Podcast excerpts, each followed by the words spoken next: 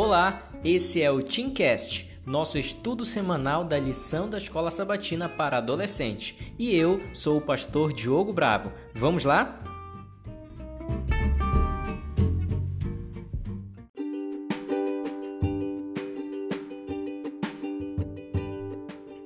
Belezinha, belezinha, galera. Como é bom a gente estar tá de volta, né? Mais uma semana aí pra gente e pro nosso super estudo da lição da Escola Sabatina dos Adolescentes. Eu gostei muito do estudo dessa semana, porque fala de uma história bem legal, bem especial. Eu acho que você também curtiu e está curtindo muito a lição dessa semana. Deixa eu perguntar, você tá bem? Você tá tranquilo?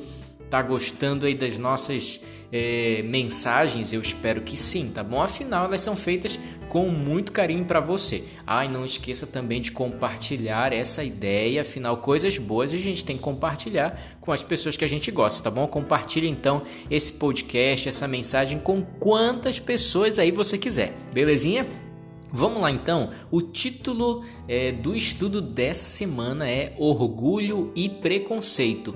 Duas palavrinhas assim muito ruins, mas que elas vão é, falar bastante aqui ao nosso coração nessa lição, tá bom? É, o texto é de Jonas, capítulo 4, verso 2. Eu vou ler aqui pra gente, tá bom? Quiser acompanhar na sua Bíblia.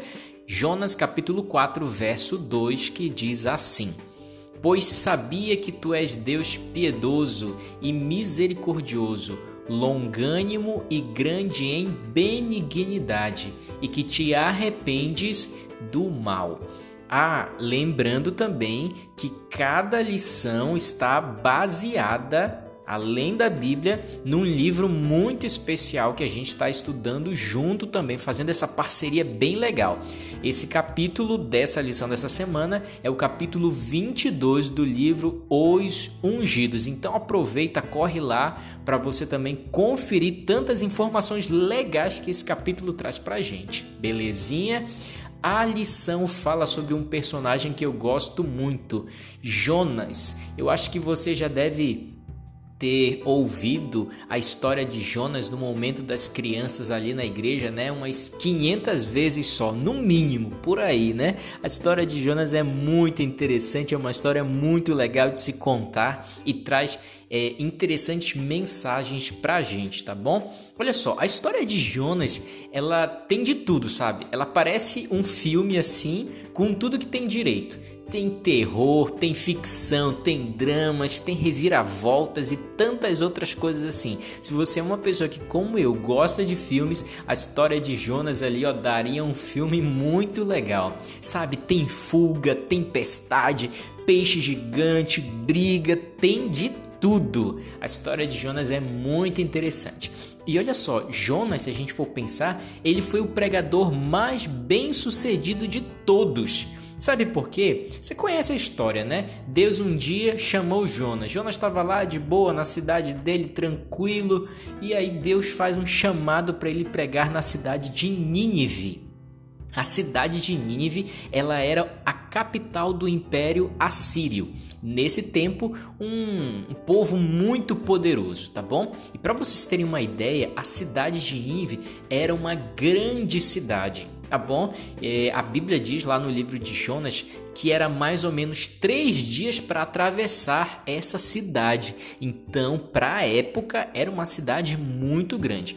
Alguns estudiosos pensam que nessa cidade de Nínive aproximadamente 100 mil pessoas moravam ali. Então, de fato, era um grande desafio. Só que tinha um porém: o povo assírio era conhecido por ser um povo muito mau, muito mau mesmo. E Jonas não gostava nada, nada desse povo.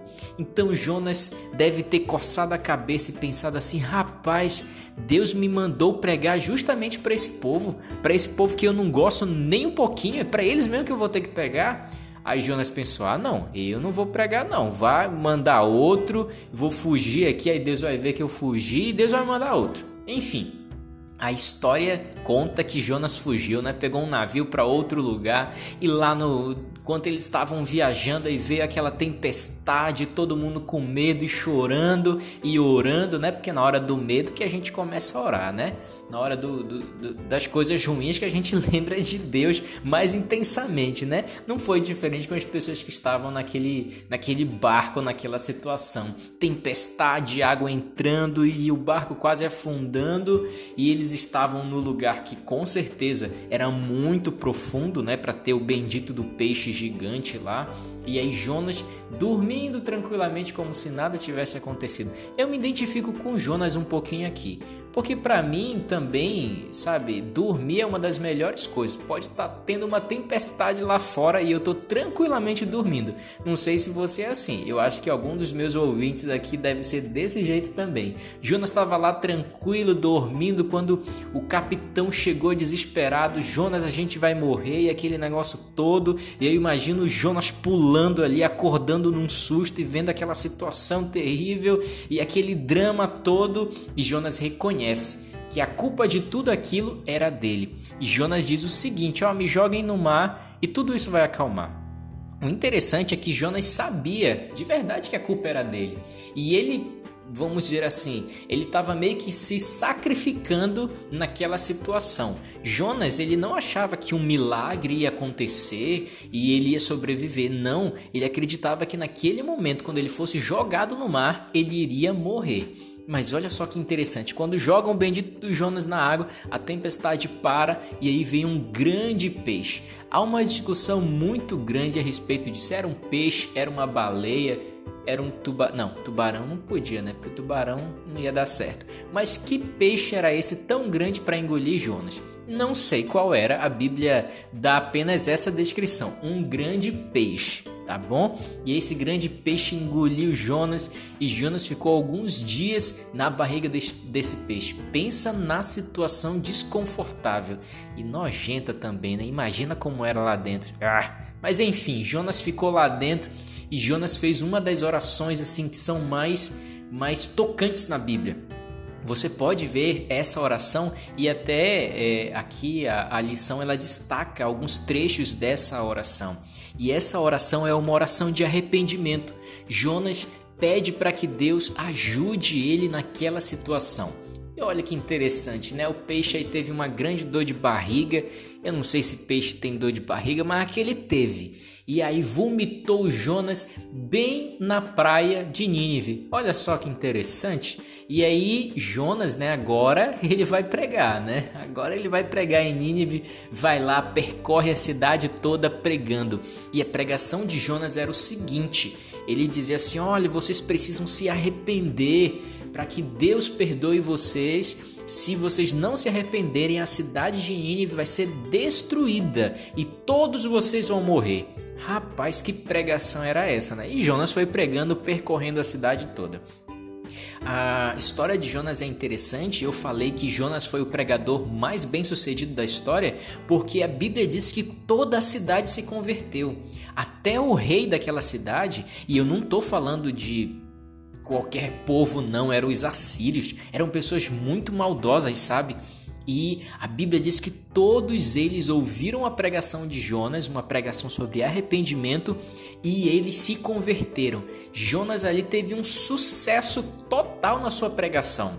Eles creram rapidamente e Jonas não precisou fazer nenhum milagre, nenhuma maravilha, nenhum negócio mirabolante para que eles acreditassem não. Simplesmente a palavra de Jonas foi o suficiente para eles acreditarem. Olha só que interessante. E aí Jonas percorre a cidade toda né, pregando e falando. E quando ele sai da cidade, ele vai para uma espécie assim de monte.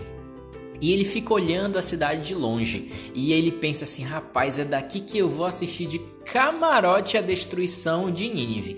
Afinal, esse povo aí é ruim. Povo ruim merece ser castigado por Deus, merece ser destruído. Eu vou ficar aqui de camarote de longe, eu quero ver o fogo descendo, enxofre e tal, e a cidade pegando fogo. Jonas acreditava que Nínive seria destruída. E cá entre nós, ele até queria que isso acontecesse. Jonas não entendia, é, na verdade, os propósitos de Deus para Nínive. Deus queria livrar Nínive. Deus queria não matar aquelas pessoas, não destruir aquelas pessoas. Deus queria salvar aquelas pessoas. E esse é o plano de Deus para todas as pessoas também. A Bíblia diz que Deus não tem prazer na morte de ninguém. Pelo contrário, ele quer que todos cheguem ao arrependimento. Foi para isso que, afinal, Deus mandou o bendito do Jonas lá. Só que Jonas não tinha entendido essa ideia ainda. Ele acreditava que Nínive ia ser destruída e pronto e ponto final. E olha só, Deus perdoou toda a maldade daquele povo ruim e Nínive não foi destruída. Ah, quando Jonas soube disso, ele ficou decepcionado. Como assim, Deus? Pessoas tão ruins desse jeito não não vão ser destruídas, não. Eles mereciam a punição. Eles mereciam ser destruídas e não salvas. E sabe, Jonas ficou todo revoltadinho com Deus. E teve lá uma DR com Deus, né, uma discussão com Deus e tal. E a gente encontra isso na Bíblia, no livro de Jonas, mencionando todo esse diálogo que eles tiveram. E sabe, até o texto de hoje mostra que Deus é um Deus misericordioso. Ou seja, Deus está disposto a mudar até de ideia por um filho que se arrepende. Sabe, não que Deus ele volta, volta atrás nas suas profecias, mas há alguns tipos de profecias que são profecias condicionais. Pega aí a ideia, tá bom? Profecias condicionais. A profecia de Jonas era a seguinte: de que Deus iria destruir a cidade, mas era condicional. Por quê? porque se eles se arrependessem, Deus não destruiria, ou seja, Deus mudaria de ideia. Por que, que Deus faz essas coisas? Porque Ele é um Deus misericordioso. A lição que Jonas aprende é que nenhum pecador é tão, tão pecador que não possa ser perdoado. Sabe, o perdão de Deus ele é maior do que qualquer pecado que você possa imaginar. Pensa aí na pior coisa que você fez. Pior coisa que você fez aí. Só pensa, tá bom? Não fala para ninguém não. Sabe, esse seu pecado pode ser perdoado. O pior pecado de, de qualquer ser humano aí pode ser perdoado. É por isso que tem um verso de Paulo que diz assim: ó, que onde o pecado apareceu, onde abundou o pecado, superabundou a graça. Ou seja, transbordou a graça de Deus. A graça de Jesus, a graça de Deus é maior do que qualquer pecado. E Jonas não entendia isso aí. Na cabeça dele, o povo lá de Nínive era tão ruim, tão ruim que não merecia ser perdoado. Ele não entendia isso. E olha só, Jonas talvez não conhecia Deus totalmente. Deus tinha um plano especial de graça para Jonas e para Nínive, mas Jonas não entendia. Jonas talvez conhecia mais a Deus por medo do que pela graça que ele tinha. Que egoísmo de Jonas, né? Porque se a gente voltar à história, o que, que Deus fez com Jonas?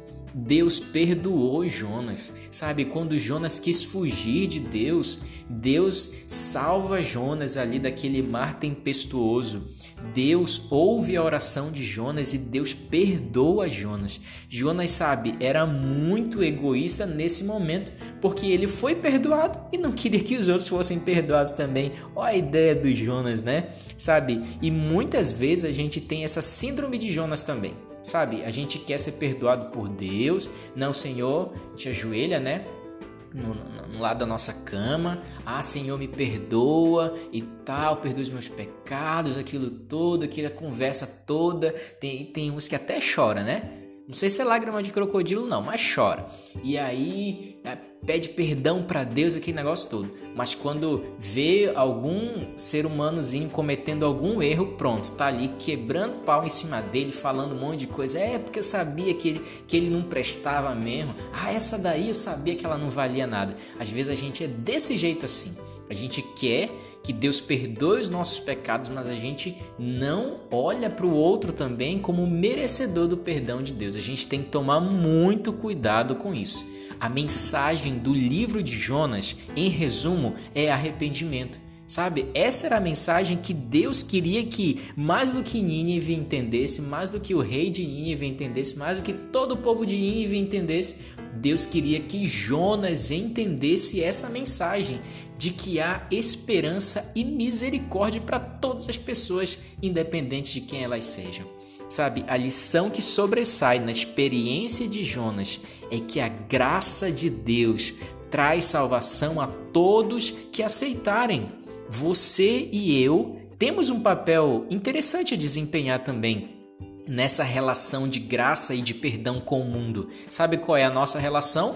É mostrar para as pessoas que o nosso Deus é um Deus perdoador, é um Deus salvador, que não importa quão, que não importa quão pecador seja a pessoa, quão longe ela tenha ido, o perdão, a misericórdia, o amor de Deus pode alcançar qualquer pessoa. É por isso que eu gosto do livro de Jonas, sabe? Porque Deus assim dá um tapa na cara de Jonas. Ó oh, Jonas, aprende aí eu sou o Deus perdoador.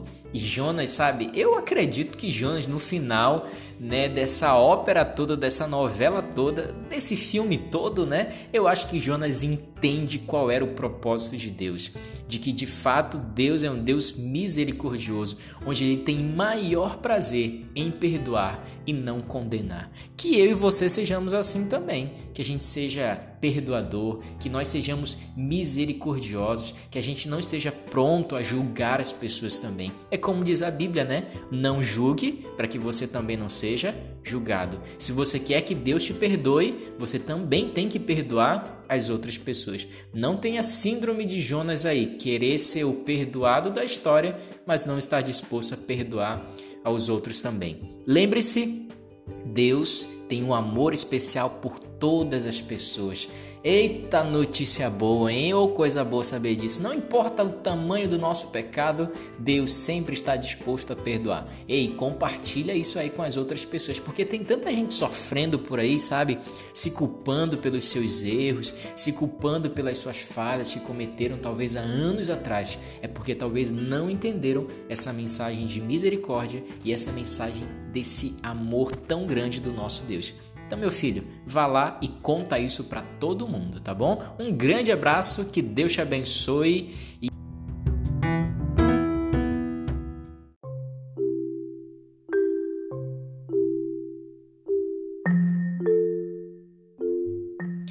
Belezinha? Vamos orar então. A gente não pode terminar sem a gente fazer a nossa oração, tá bom?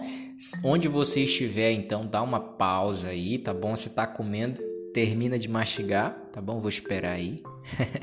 e aí você para o que você estiver fazendo, tá bom? Pra gente falar com o nosso Deus, tá bom? Feche seus olhos aí então, vamos orar. Oremos.